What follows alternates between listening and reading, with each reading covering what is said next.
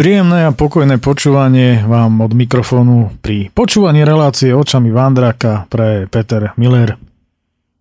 V čase, keď táto relácia vzniká, inými slovami, keď ju nahrávam, tak e, pri pohľade z okna e, zistujem jednu vec, že von nie je zelené absolútne nič.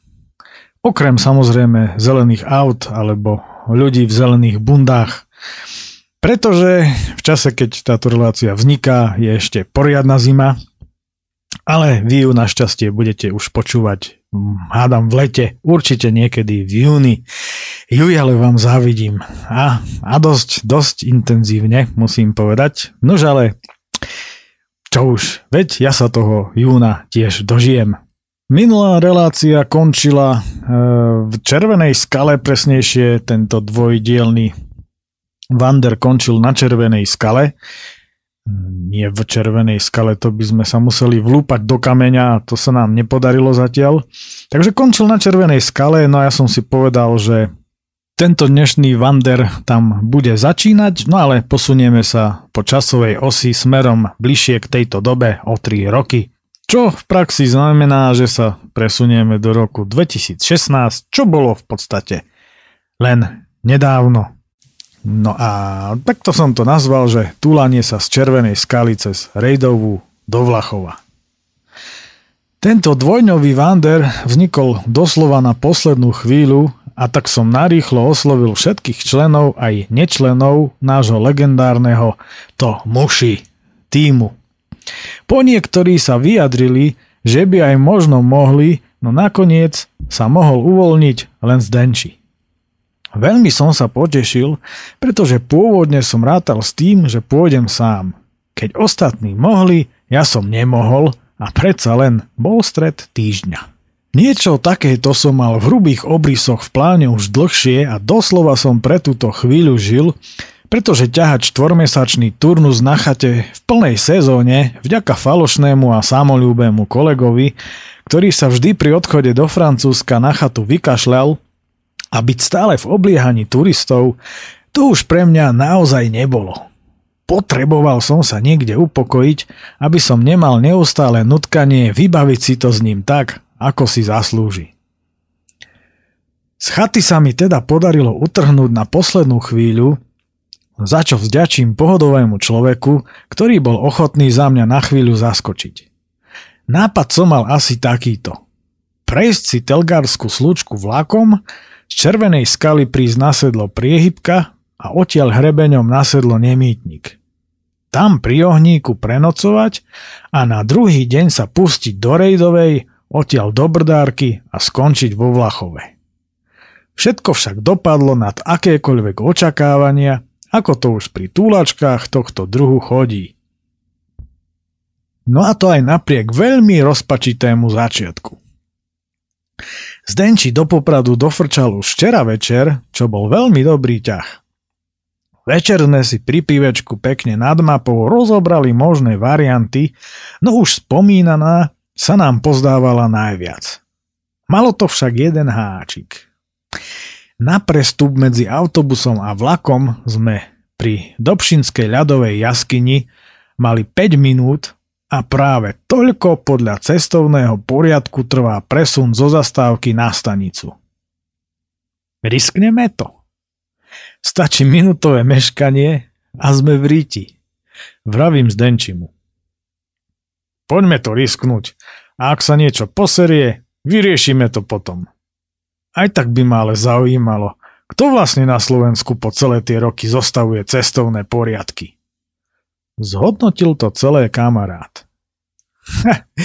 Tieto veľdiela bratu vznikajú tak, ako všetky takéto umelecké skvosty ďaleko v zahraničí, čiže v Bratislave od stola. Reprodukujem mu to, čo mi nedávno, a to doslova, jedna pani povedala. Akurát, že nebola z agentúry EPP, ale z pokladne na stanici. S obrovským dúfaním, že všetko klapne, sa v obložení vandráckých vecí okolo nás poberáme spať. Prvý deň. Stávame veľmi skoro ráno. je politicky korektné počasie, čiže slnečné a teplé, takže proti dnešnému dňu nemôžu nič namietať ani rektálni euroalpinisti. Vysoké Tatry si spokojne hovejú v azurovom kúpeli a ostrá viditeľnosť zaručuje výnimočný deň. Aj zo zastávky na konci mesta na ne bol kedysi krásny pohľad, no teraz tam stojí veľkonakupovací Mordor. Autobus však mešká a my trošku znervoznieme, pretože už 10 minút sme sa v ňom mali viesť.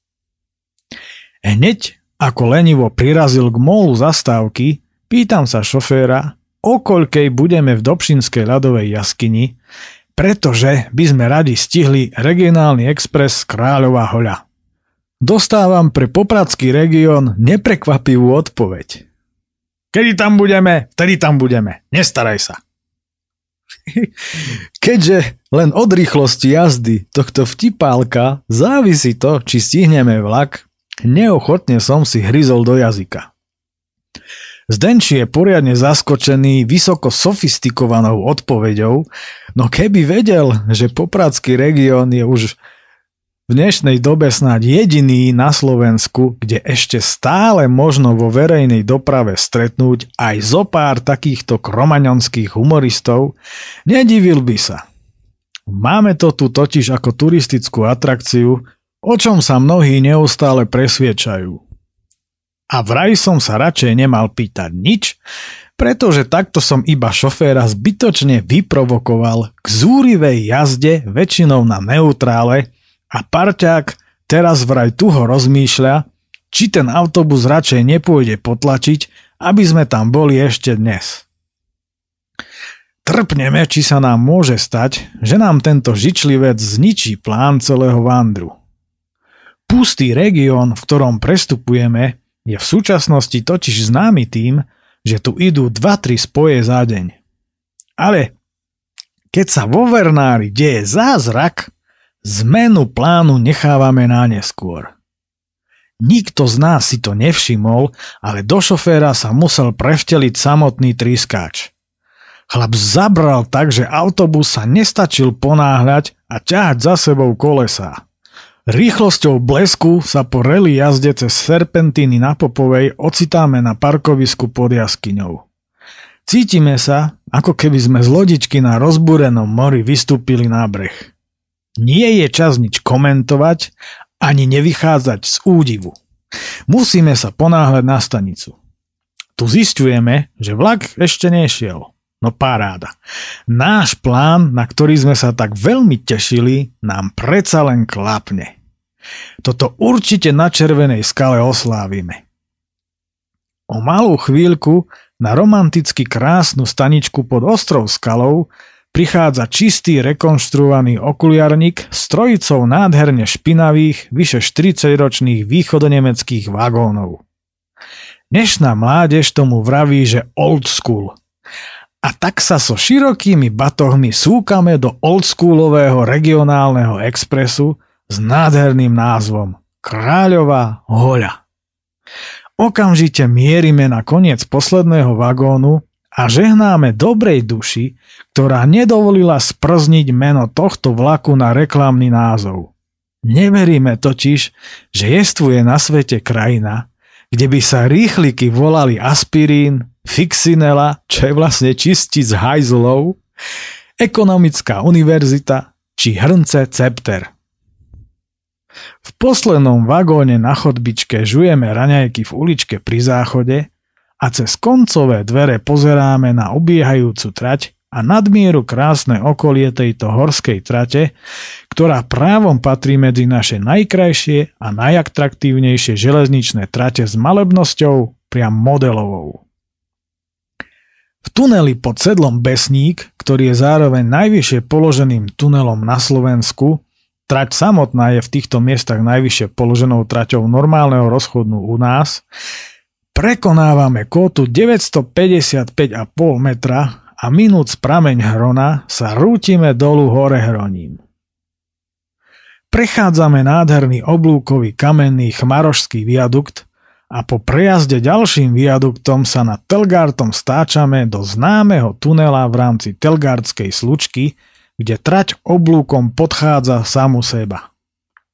Pútavé výhľady z vlaku sa tu nikdy neomrzia a som rád, že Zdenči si to tu vychutnáva prvý raz v živote z vlaku a hneď v takomto skvelom počasí.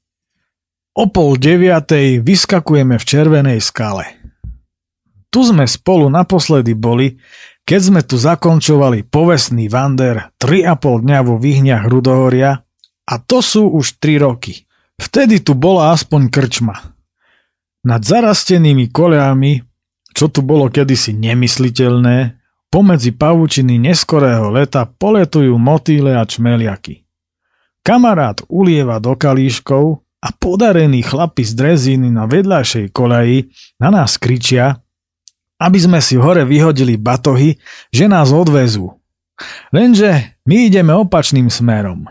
Škoda, mohol to byť pecka zážitok. Ale keď s týmto vyleziete hore na sedlo, tak ideme, vravím im a vo vzájomnom rehote otvárame expedičné pivo na kedysi veľmi rušnej stanici, ktorá žiaľ pustne čoraz viac. Už tu nenájdete ani krčmu a v nej kedysi chýrne, nadýchané domáce buchty. Nová doba. Šľapeme 2 km na východ po rušnej hlavnej až k ústiu doliny Stračaník. Nie je to nič príjemné, ale my dobre vieme, že rýchlo pominuteľné.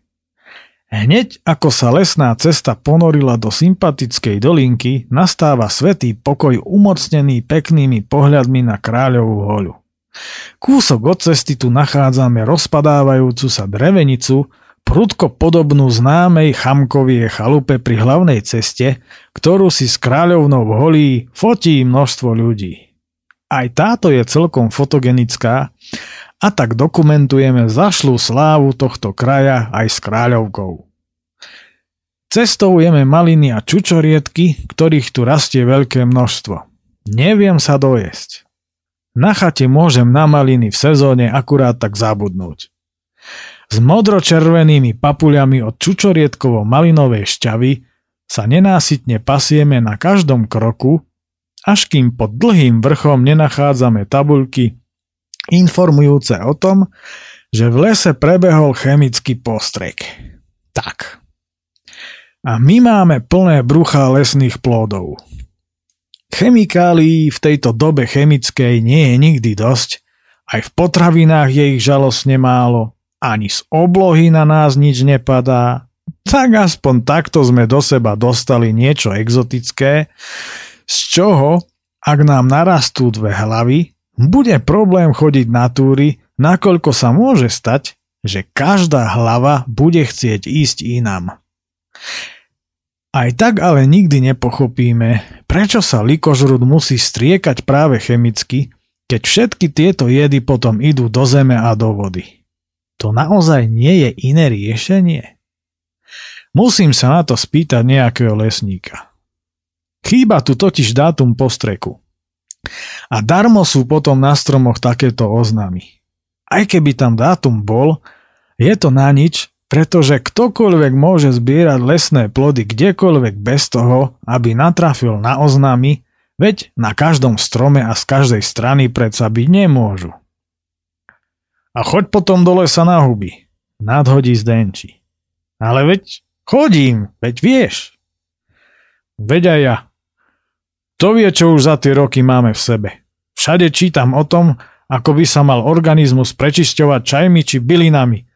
Ale na tie svinstvá, čo sa nám v tejto jedovatej dobe hromadia v telách, pomôže už jedine kominárska štetka. Uzavrel to celé Zdenči. Rozpaky si kompenzujeme neustálými pohľadmi na utešený žurčiaci stračaník, jeho čarovné tvone a malé vodopádiky so spenenou vodou. Po celý čas, čo ideme touto utešenou dolinkou, do nás dobiedza všade prítomný kľud. Normálne nás pichá pod rebra. Aha, som úplne všade. To je čo? A aha, aj tam som a tam tiež a dokonca aj tamto. Ha, ha. rozlieha sa horou jeho hlučne tichý smiech. Ty už máš z tých turistov halucinácie. Nemal by si sa tam vrácať. Vraví šťastný zdenčí a utiera si pavučinu z tváre na rázcestí pri chate Kuchárová, kde sa stáčame doľava. Nasledujúci úsek cesty akoby doslova ušiel z nedalekej Muránskej planiny, čo možno vidieť aj na fotkách. Lákavé lúčne zákutie lemované hustými smrečinami po okraji ktorých nás vlnovkami vedie biela kamenistá vápencová cesta, sa čoraz najstojčivejšie nakláňa, až napokon fučíme do kopca. Vlastne nám ani nedošlo, že sme doteraz nejako nešli do kopca, aj keď by sme vzhľadom na to, že sa chystáme na hrebeň, mali. Zabratej mu do debaty mi vlastne až teraz keď z lesa počujem hlasy hubárov, dochádza, že nadmieru vydarená hubárska sezóna je v plnom prúde. Už aj podľa vôni je jasné, že rastú, len kam s nimi, ak by sme aj niečo našli. Aha, Zdenči vyťahuje plátenú tašku. Na sedle Profant, kadiaľ vedie lesná cesta do Telgartu, chvíľu stojíme. Chlapík tu mláti zablatený lesný traktor, No nie som si istý, či to pomôže, či si z toho zoberie ponaučenie a druhý raz sa nezablatí. Preca len, traktor nie je dieťa. Váhame, ktorou z vážnicou sa vybrať na sedlo priehybka. Nakoniec sa navzájom pýtame, čo nám vraví intuícia. A tá nám obom zhodne tvrdí, že tadialto. Tak ideme tadialto po kľukatiacej sa zvážnici, ktorá už stúpa o niečo strmšie. Zhodujeme sa, že sa čoraz viac zmedvedieva a že je načím byť obozretným. Hustý smrekový les je tu popredkávaný malinčím, rakitami, jarabinou a papraďami.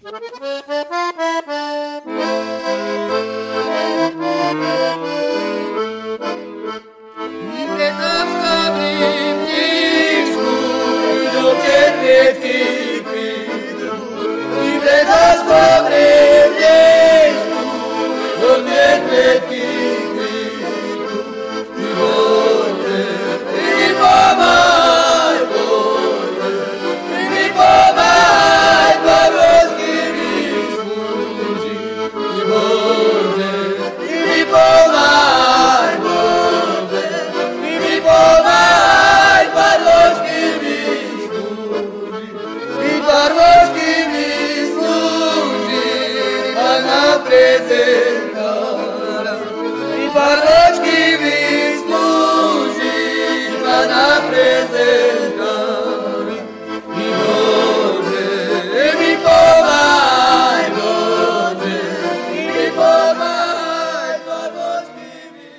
Napokon vychádzame na rozsiahle staré rúbanie plné čučoriedok a malín. Tabuľky nikde nevidíme a tak neodoláme a pasieme sa opäť, dúfajúc, že sa za hustým krovím s nami nepasie aj chlpatý vedúci, keďže toto je jeho rájon. Lebo takéto spolupasenie som už zažil na malinách pod kundisom poniže Medvedej lúky u nás v Tatrách. A nepomohlo ani to, že som na vedúceho rozprával v domnienke, že je to otec. Pásol sa pokojne ďalej, až kým som na neho nenarazil. Príjemne namalinovaný a načučorietkovaný sa odávame ďalekým výhľadom. Sú odtiaľto totižto prekrásne pohľady na celú Muránsku planinu z netradičného a neopozeraného miesta, veľkú časť Horehronia a samozrejme na nízke Tatry kráľovku nevynímajúc. Motáme sa po rúbani a vôbec sa nám odtiaľ to nechce.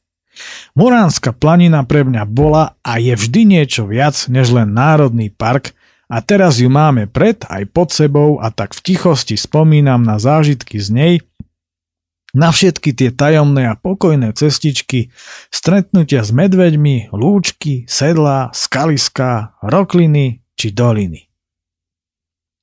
Pred sedlom priehybka nás už hubárska váše neudrží na úzde a lezieme do lesa plného rozličných húb, najmä suchohríbov a modrákov. Chodíme pomedzi ne a tešíme sa z toho ako blázni, aj keď ich nezbierame. Ale dohodli sme sa, že keď nejaké nájdeme zajtra, určite ich zoberieme. Po ceste idú mladí lesníci s učiteľom, ktorých sa pýtame, či si nechcú nazbierať húb, že ich je tu neurekom. S úsmevom odmietajú. Asi ich už doma majú plnú povalu, lebo tohto roku ich rastie naozaj na kosu. Na druhej strane kopca končí les a nám sa otvárajú nekonečné rúbaniska a pohľady na rejdovský chotár. Zvalili sme sa do mekučkej horskej trávy pod starý smrek pri ceste, vybalili obed a dívame sa na vysoký Kyprov, kúsok od nás právo. Stolicu odtiaľ to nevidieť, tú česť budeme mať až neskôr. Vidiac videné nám veľmi veselo nie je, nakoľko sa tu nachádzajú kilometrové rúbane. A bude ich ešte viac, keďže okolité smrečiny hrdzavejú čoraz viac. Mrňavý chrobáčik a miliardy jeho kamošov ťahajú v práci na časy v smrečinách na celom Slovensku. Keby mal aspoň pol metra, aby tomu človek mohol dať lopatou po hryzákoch. Aj keď. Neviem si potom predstaviť tie škody. Ale nie všetko je vždy iba o likožrútoch. Po obede pokračujeme po modrej smerom na trsteník, po starom je to trestník a tak ho tak budem naďalej nazývať. Hrebeňovku šliapeme po spola zarastenej ceste. Vľavo je riedka smrečina, vpravo obrovské rúbanie s osamelými suchármi zakvitnuté kyprinou úzkolistov a vysokánskymi hrbami kmeňov a haluziny. Hádam tu nikto neodhodí špak, lebo ak tieto vysočizné suché kopy vzplanú, na juhu si Maďari budú myslieť, že začalo druhé slovenské národné povstanie. Nerozumiem zmyslu týchto asi 4 metre vysokých a 15 metrov dlhých kôp. Je dobre vidieť, že tu nie sú rok ani dva.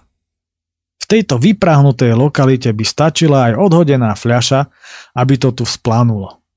Vieme, že malé kopy sa na rúbani musia nechávať kvôli humusu, ale takéto? To sme ešte nevideli. Nejde nám to do hlavy. Vyzerá to, ako keby ich zabudli odviezť na drevoštiepku a zároveň to vyzerá, že ich už odtiaľto nikto neodvezie a pritom dolu v hladových dolinách by sa ľudia isto potešili drevu na zimu. Nož ale nie sme na toto odborníci. Pohľady bezúzne púšťame do diaľav na juhovýchod, na Volovské vrchy, na oba radzimy, Silickú a Plešiveckú planinu, na množstva dolín a vrškov a za nami už vidieť kráľovnú stolických vrchov, 1477 metrov vysokú stolicu. Ba, aha kamarát, vidieť až do Maďarska. Pod trestníkom nechávame ísť modrú po svojom a pokračujeme po traverzujúcej zvážnici vpravo. Ani z Denčimu sa nechce ísť nahor a potom nadol, keď sa ponúka travers, na ktorom by mal byť prameň. Ak by sme chceli mať stresníka aj iné výhľady ako tie, ktoré máme teraz, museli by sme si dať zachádzku až za koniec vleku, ktorý tam vedie z Telgartu. Z toho páliaceho slnka sme už trochu vyprahnutí, no tieň je tu veľká vzácnosť. Po chvíli prichádzame k nejakému zhluku ošuntelých a zúbožených smrekov. Tu niekde by mal byť podľa mapy prámeň. Nepočujeme však nič a všade je iba sucho, až začíname mať obavy. Pod zvážnicou sa tu uprostred riedkých, obschnutých a vysokých smrekových metiel nachádza chata masná. Konečne počujeme vodu.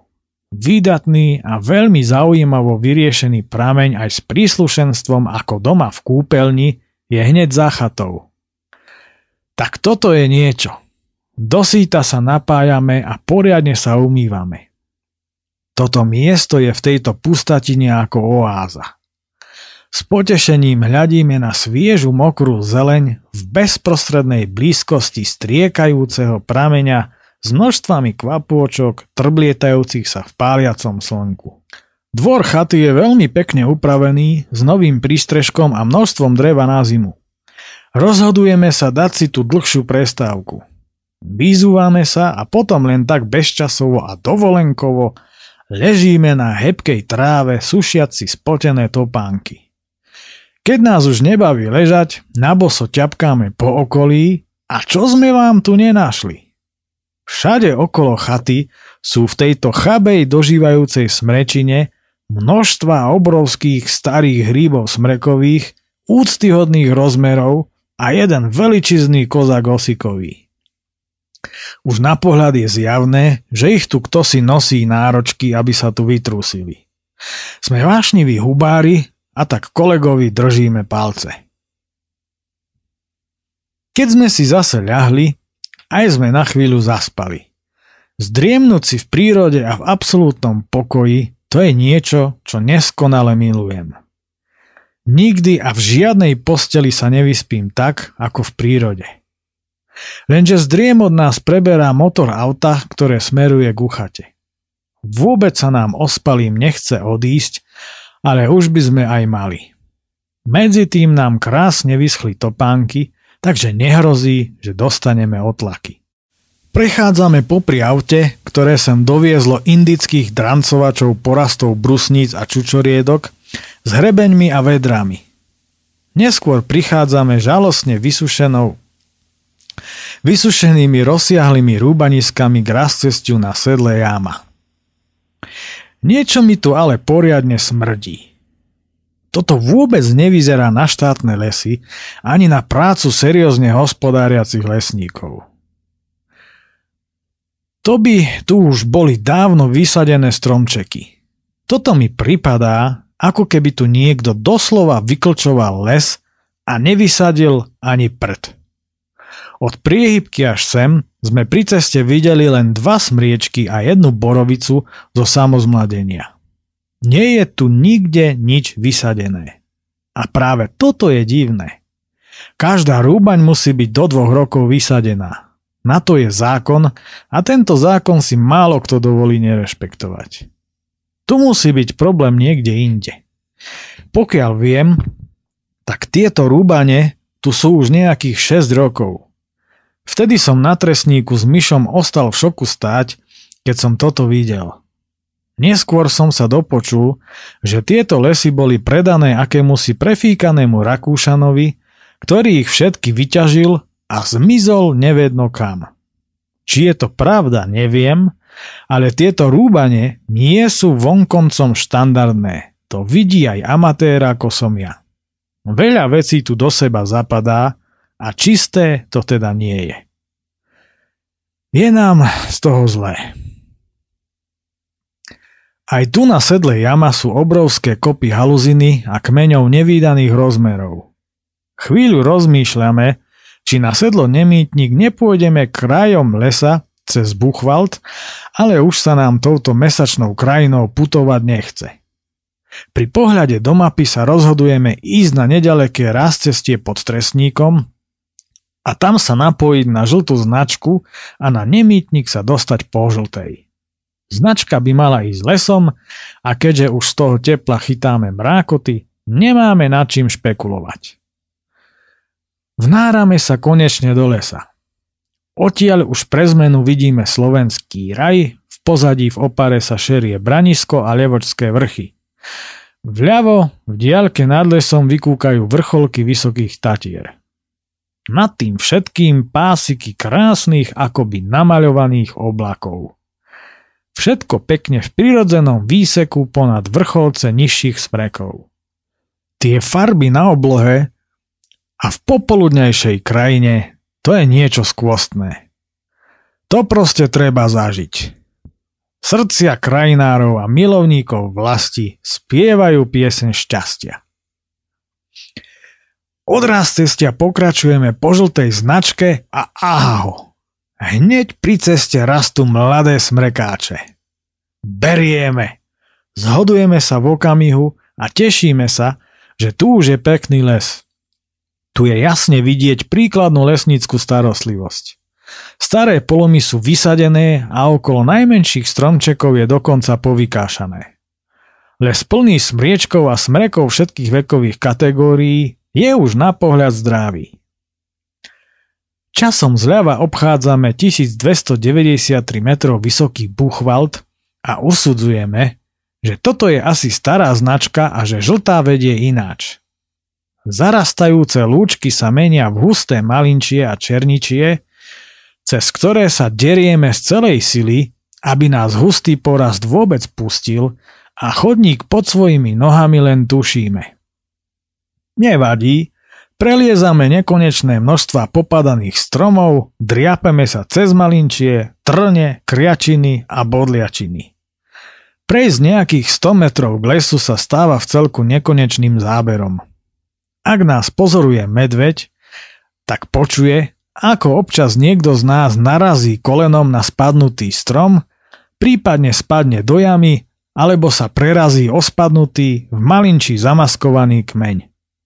Do toho sa každú chvíľu napichne na suchý smrekový konár, ktorý kruto zapraští s ešte krutejšími nadávkami dotyčného, ktorý má absolútny prd vidiac, malinšie vyše hlavy a spolieha sa vždy na toho druhého, že ten vie, že ideme dobre.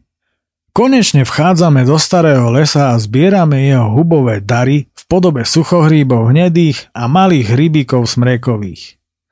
Huby vzhľadom na ich množstva nezbierame, len ich doslova berieme spod nôh a aj to len také malé a tvrdé ako pestička horského dieťaťa. Aj tu sú množstva popadaných stromov a chodníčky stôb od diviačej, srnčej či vysokej, ktorá sa z bezpečnej diaľky pozerá, ako dvaja zatúlanci absolvujú prekážkovú dráhu, ktorá pre nich žiadnu prekážku nepredstavuje.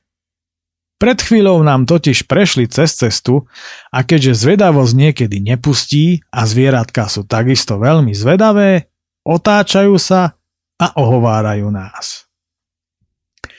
Časom zabudnutý a zapadnutý chodníček ústi v zarastenú rúbaň a tu sa rozbiehame, aby sme našli nejakú cestičku na sedlo nemýtnik.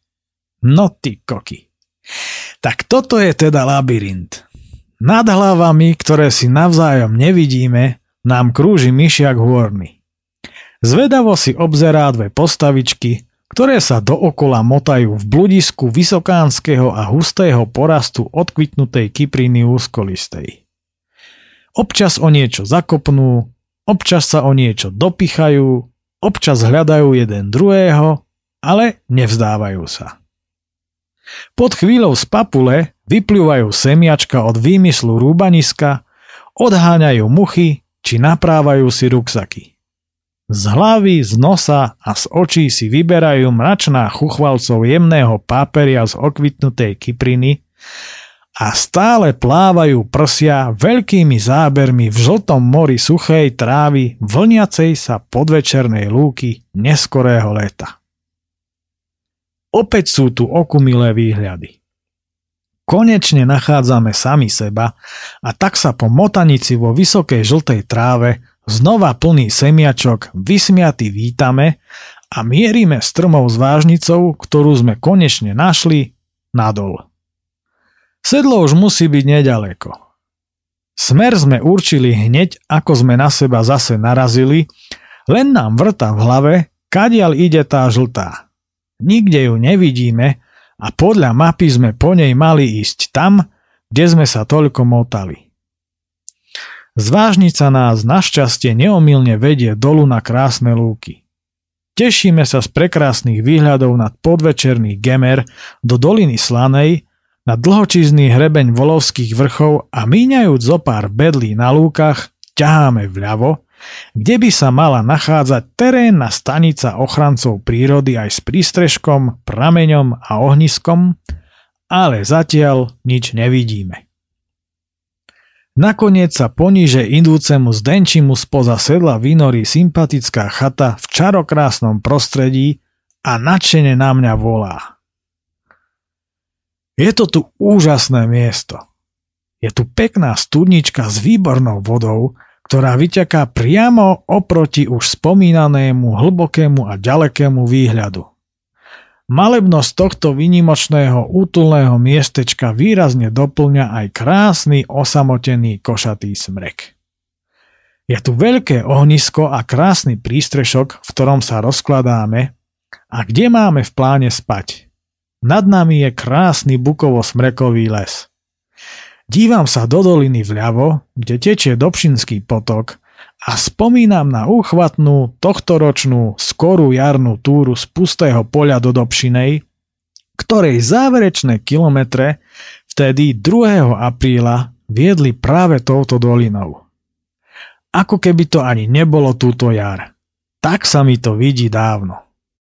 Do studničky si dávame chladiť pivá a len čo z Denči mu dopoviem, ako veľmi sa teším, že konečne budem mať od ľudí aspoň jeden večer pokoj, vynára sa spoza sedla veľké a dlhé auto. Okamžite z neho vyskakuje prekvapivo veľa ľudí, podľa uši píliaceho prízvuku z Bratislavy a bez okolkov s drzým sebavedomím mieria rovno k nám. Na drzého chrapúňa sa rozkladajú hneď medzi našimi vecami pri stole. Ani mu, ani bu, ba dokonca ani B. Žiadna slušnosť, nič. Všetci sú oblečení, ako by ušli z jedného z množstva tamojších nákupných koncentrákov. Evidentne neprišli na nocľah, ale prišli si sem opekať. Do toho tu deti na plné hrdlá nôtia mne na najvýš odporný hip-hop a nám je jasné, že treba čím skôr vypadnúť. Ale kam? Našťastie je s nimi aj normálny a príjemný človek, už podľa prirodzeného slovného prejavu z tohto kraja, s ktorým sa dávame do reči. Už si však nepamätám na to, čo nám odpovedal na otázku, či nevie, či tú chatu aj niekto neprenajíma. Darmo sa tešiac na nocľah na tomto nádhernom miestečku s výhľadom na volovské vrchy, poberáme sa naspäť na sedlo. Chlapíkovi ešte vravíme, kde sme videli bedle, nech si ich ide pozbierať na rezne.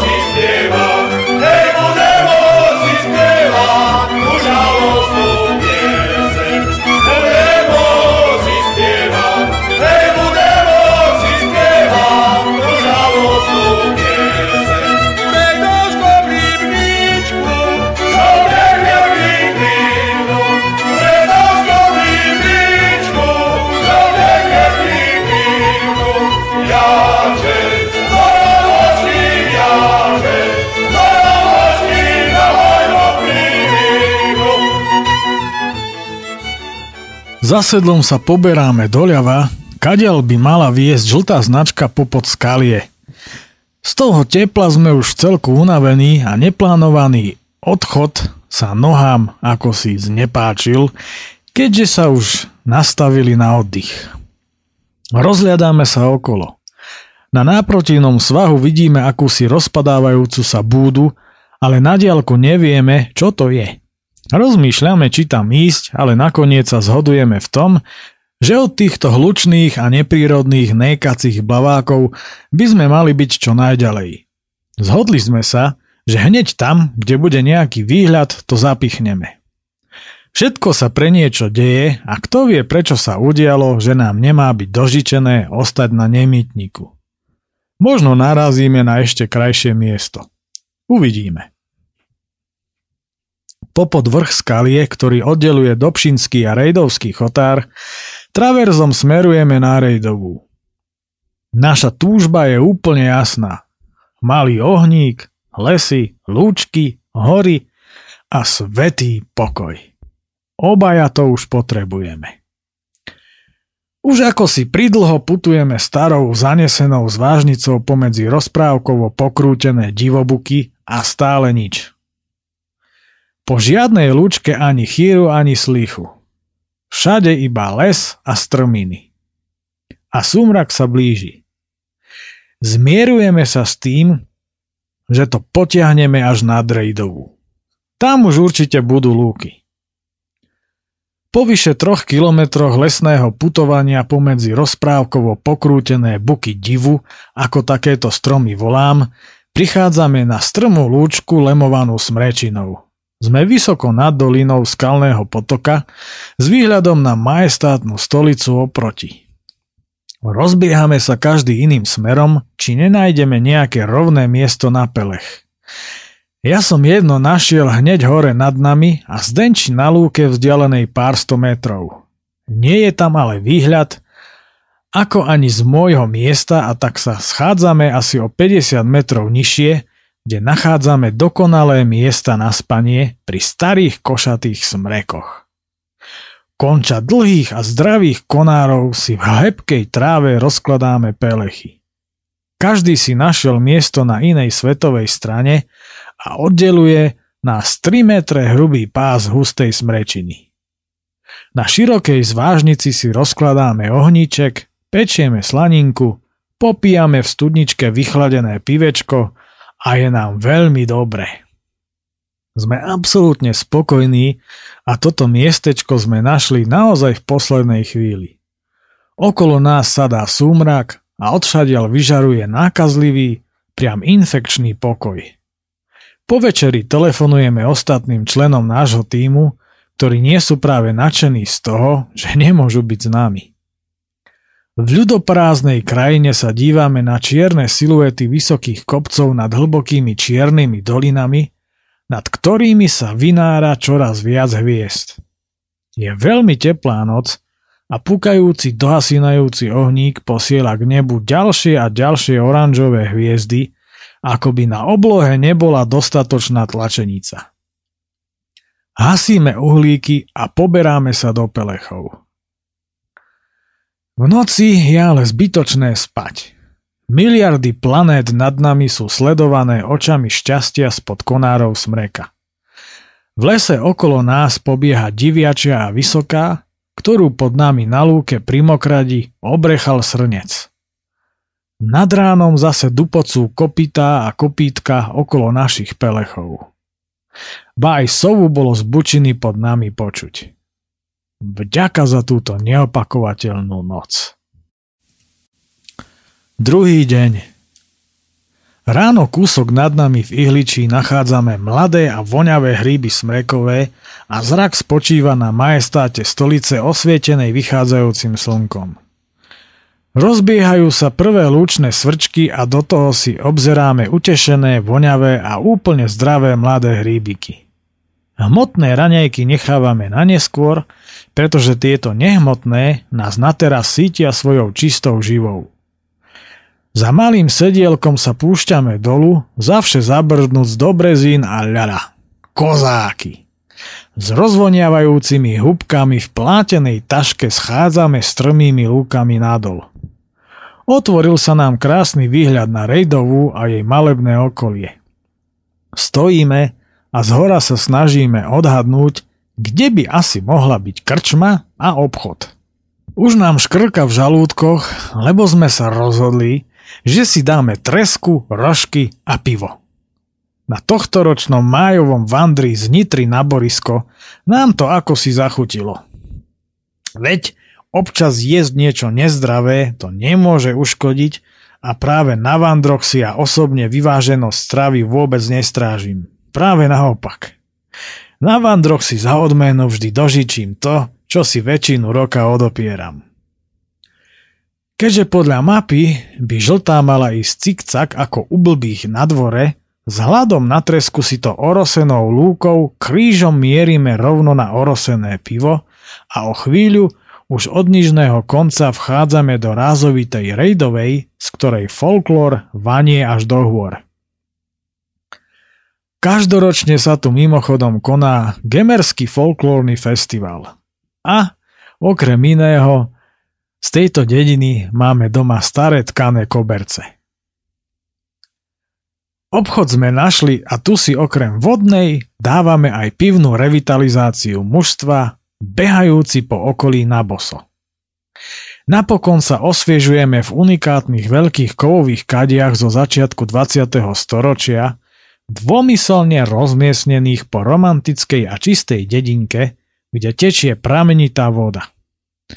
Jedna taká je aj oproti obchodu, kde je stôl s lavicami. Dokonale vychladené pivo z veľkého šariša splavuje tresku z košíc a rožky z dobšinej. Ej, Rejdova! Vďaka! Nikdy nezabudneme. Z dediny sa po poľnej ceste, ponad družstvo a neskôr ponad Vyšnú slanu a popod vleky poberáme nádhernou otvorenou krajinou k Žoltkovskému potoku. Pred nami sa vypína výrazná krajinná dominanta tohto kraja. Veľký radzim. Pod neho sa nejakým spôsobom mienime dostať ale teraz si ešte užívame pohľadov do doliny Slanej a na časť Volovských vrchov, ktoré vykúkajú medzi Končistou a Radzimom. Dívame sa aj naspäť a odtiaľ to vyzerá masív trestníka oveľa mohutnejší a vyšší, než som zvyknutý z druhej strany. Veď samotný vrchol je od nás o vyše 850 metrov vyššie. Len čo sme opustili prašnú cestu a prešli cez potok, z hora sa doslova šialene, ako zmyslov zbavená, do doliny rúti tá, čo nezná bratra, aj s plným návesom dreva. Uf, tak toto bolo bratu norkový chlp. Neviem, kam by sme pred tou Tatrovkou uskočili, ale hlavne by sme vyzerali ako účastníci múčneho festivalu.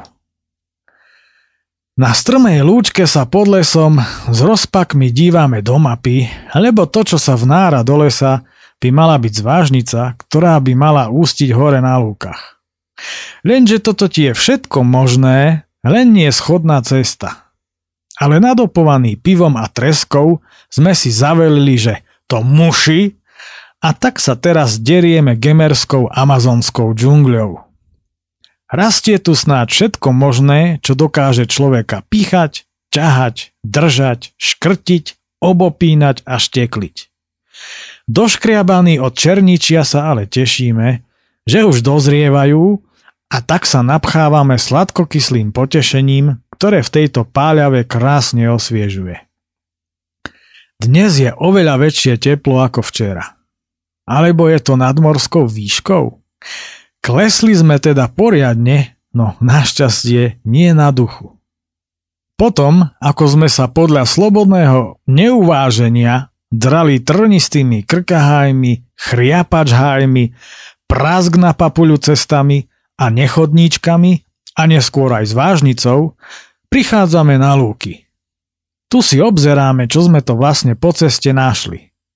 Okrem obrovských zbierok semiačok vo vlasoch a na oblečení, ktoré by nám závideli aj vo verejnej semienkovni v Ivanke pri Dunaji, si z týchto chriapačín nesieme aj utešené a ukážkové kozáky osikové a brezové. Rástli hneď pri zvážnici pod lúkou. Smední sme ako členovia sahárskej expedície trpiaci Siegrenovým syndromom, ale napriek tomu, aj keď veľmi ťažko, preťažko, odolávame, pokušeniu otvoriť si pivo. Túto najdôležitejšiu časť dnešného poludnia si odkladáme na miesto, ktoré už odtiaľto dobre vidíme. Kilometr od nás sa hore na sedle nachádza tenký výbežok lesa, odkiaľ sa v tieni budeme kochať výhľadom. Ten je však krásny aj odtiaľto. Ináč, presne tu som chcel kedysi veľmi, veľmi táboriť a spať. Toto miesto som si totižto pred rokmi vyhliadol zo stolice, kde som spal na nádhernej lúke a toto sedlo mi vtedy večer okamžite svojou malebnosťou udrelo do očí. Pomalý a upotený kilometr máme za sebou a s nepredstaviteľnou úľavou padáme pod osiku na kraji výbežku a okamžite otvárame plechovkové pivá, dôkladne a dlho vychladené v kadi pred obchodom. Nedaleko nás robia dvaja elektrikári kontrolu vysokého napätia a až nám je ich v tejto slnečnej smršti ľúto, keď počujú naše slastné vzdychy pri vychutnávaní chmeľovej pochuťky. Je odtiaľto nádherný pohľad na celú podkovu stolických vrchov, ktoré objímajú rejdovský chotár a my pekne vidíme väčšinu včerajšej a dnešnej trasy. Dívame sa na okuzľujúce, lúčnaté hrebienky pod nami, spadajúce do malých doliniek k štebotajúcim potvočikom. Tu teda musí rásť húb. Všade tam, kde sa tieto hrebienky zvažujú nadol, rastú brezy, osiky a smreky. Obzeráme si krásne hubárske úlovky, ktoré si našli nás a nie my ich.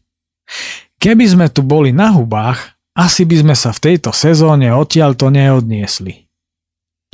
Tu by som sedel hodiny, no musíme sa poberať, aby sme vo Vlachove stihli autobus. Na samotné sedlo široké pole pod masívom malého veľkého radzimu vedie vymytá poľná cesta s hlbočizným kaňonom uprostred. Dávame si ešte posledný spätný pohľad na stolicu, Tresník a Buchwald. Je oko tíšiaci v pokoji okolitej lúčnatej krajiny, pravda, až na tie rúbane. Stolica žiaľ hrdzavie, hinú tam smreky. Smrečiny z hôr pomaly ubúdajú.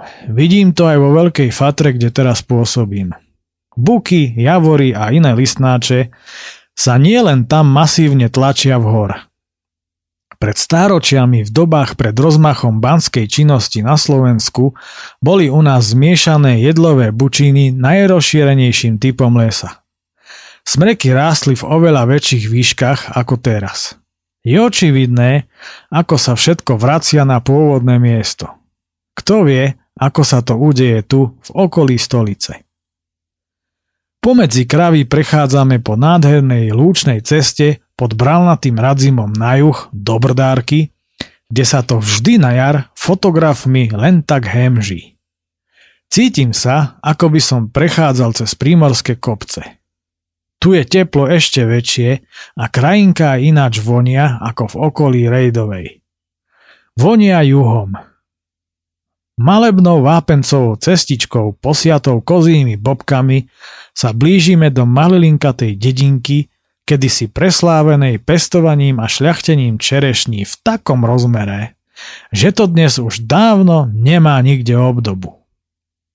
Ešte teraz to tu vždy na jar vyzerá ako v rozprávke a neviem si predstaviť, aké to tu bolo pred rokmi. Tisíce čerešní v skutku unikátnych odrôd tu rastú všade na vôkol. Vraj sa tu nachádza až 200 odrôd. Bol to svojho času výnimočný projekt a stále je. Starí by vedeli rozprávať. No množstva stromov, ako môžeme vidieť, zarástli vegetáciou a pomaly chradnú. Škoda. Nuž bolo by krásne a potrebné vrátiť to späť. Toto miesto však aj tak ostane navždy legendou. Kamarát fotí miestny kostolík v objatí zelene a keďže vie, že mojim snom je doživotne vypadnúť z popradu, pýta sa, či by som nechcel žiť tu. Uzučkou uličkou schádzame do búdy niekdajšej autobusovej zastávky učupenej v tvoni lesa pri potoku. Výdatne sa umývame, čo spôsobuje, že sme sa opäť narodili. Kúsok od nás je dokonca prameň. Paráda. Začína sa mi tu páčiť a teším sa, že sa doma mrknem, či tu nie je nejaký dom na predaj. No, nadšenie ma prechádza v zápetí, keď popred nás prechádzajú dvaja malí cigáni. Zdenči sa na mňa otočí a vraví. Ako si si mi hore zabudol odpovedať, ale teraz sa už nemusím na nič pýtať. Škoda, a tak je tu pekne. Raz hádam konečne na strednom Slovensku natrafím na miesto, kde je pekne, je tam prameň a nie sú tam cigáni a konečne si splním celoživotný sen. Zase sa napájame na žltú, čo veští poriadny strmák. Stredomorskú atmosféru tu navodzujú aj majestátne skaliska oboch radzimov a občasné porasty borovíc pod skalami. Šliapeme po kozích bobkoch pod bielými skaliskami po ľavej strane strmov hor po kamenistej ceste, lúkami a lesíkmi ponad gazdovstva po žltej na sedlo hora. Samozrejme, potíme sa stredomorsky ako mulice. Obdivujem príkre biele skaliská a hlavne tie lúčky pod nimi sú spolu so stromami nádherné. Len si tak ľahnúť. Ináč toho, kto toto značil, Snáď musel hore kopcom z brdárky naháňať medveď. Na sedlo hora to má podľa značky pri 180 výškových metroch trvať 20 minút. Hehe, toto už ale vyzerá na Čaka Norisa. S vypotením snáď všetkých tekutín sme hore svižným tempom vyšli za 45 minút. Na sedle si pri vysokých bedliach dávame prestávku. Vyhliadku na skalnatom radzime vdovčíkovo kreslo, nechávame na pokoji. Teraz sa nám páči toto. Púšťame sa ďalej po žltej do Vlachova, no spätný pohľad na veľký radzim a na volovské vrchy vpravo s vykúkajúcimi Tatrami núti človeka vnímať a vdychovať čaro kraja na každom kroku v strmom záreze príkreho spúšťadla. Zo 3 kilometre trvajúci traverzík, motajúci sa v pekných lučnato-lesných zákutiach, plný úžasných výhľadov široko ďaleko, vedúci cez dve sedielka, nám vedie pohľady na okolité úbočia a tým pádom sme si vôbec nevšimli, kde odbočila značka. Museli sme sa hodníku zvrátiť. Potom už pálime dolu nádhernou bučinou. Chrám lesa je tu na jednom mieste uchvacujúci. Korunné výšky sivých bukov a výborná energia. Rozhodli sme sa ísť čo možno najrýchlejšie z pochopiteľného dôvodu. Stihnúť zo dve pivá pred odchodom autobusu. Dnešný rituál odchodu z hôr máme krásne naplánovaný. Pod ostrov skalou v slovenskom raji vystúpime a zajdeme sa nájsť na blízky ranč. Tam pekne na terase počkáme na Denku, ktorá ide z Bystrice a odvezie nás do Popradu. Doma potom hneď spoločne pri pivečku nakrájame na sušenie všetky tieto ukážkovo čisté a masielkové hubky, keďže Zdenči pôjde domov až zajtra. Spúšťame sa po vymletej, neuveriteľne hlbokej a strmej starej zvážnici z čias ťažby v minulých storočiach plnej sľudy sťah kaňon bučinov. S radosťou ako deti skáčeme zo strany na stranu a pomocou gravitácie letíme nadol, až sme zrazu vo Vlachove. Všetko krásne vychádza, stíhame presne dve pivá. S taškou voňavých húb čakáme na autobus a myšlienkami nám hýbe práve prežité, ktoré nás núti zamyslieť sa nad tým, že sme vlastne nikdy neboli turisti. Tuláctvo je stav duše. Tulák sa nevyvezie lanovkou na hrebienok, aby na Rainerke hlúpými otázkami donekonečna otravoval zaslúžilého horala Petrasa. Rovnako tak nevyhľadáva hromadné túry. Tulák hľadá nielen samého seba a lôžko na noc v chrámoch, lesov a hôr pod oblohou, Hľadá tam aj odpovede na otázky vynárajúce sa počas jeho životnej púte. A tulák nájde viac bez toho, aby sa na to či ono musel na túre neustále pýtať GPS. Stačí len ísť a ostatné sa vynorí aj samé. V duši aj v tele. Prosto v človeku.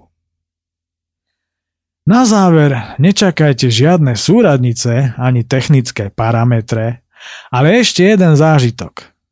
Zdenči na Dobšinskom kopci tesne pod vrcholom večer z autobusu zbadal na lúke maca. To je paráda. Takto v pohodlí ako na safari. To by som bral po každej túre. Vraví a my sa smejeme, že nám bolo súdeného stretnúť včera v kopcoch oproti, v tom malinči pred nemýtnikom a keďže to nevyšlo, ponáhľal sa s kratkou krížom rovno sem. A zase sme duchom tam. V horách. Tak, toto by bolo na dnešok takmer všetko. Ešte by som rád spomenul, že skrátenú verziu tohto vandru ste si mohli prečítať e, v prvom tohtoročnom čísle časopisu Krásy Slovenska, kde tomuto vandru dali neuveriteľne krásny názov. Tuláci pod hviezdami. Ak by ste mi chceli niečo napísať, pokojne tak učinte na mailovú adresu očiprirody zavinač gmail.com, samozrejme bez mekčenia. Od mikrofónu sa s vami lúči Peter Miller, majte sa pekne a do opäť pri budúcej relácii očami Vandráka vo Volovských vrchoch. Táto relácia vznikla za podpory dobrovoľných príspevkov našich poslucháčov. I ty sa k ním môžeš pridať. Viac informácií nájdeš na www.slobodnyvysielac.sk Ďakujeme.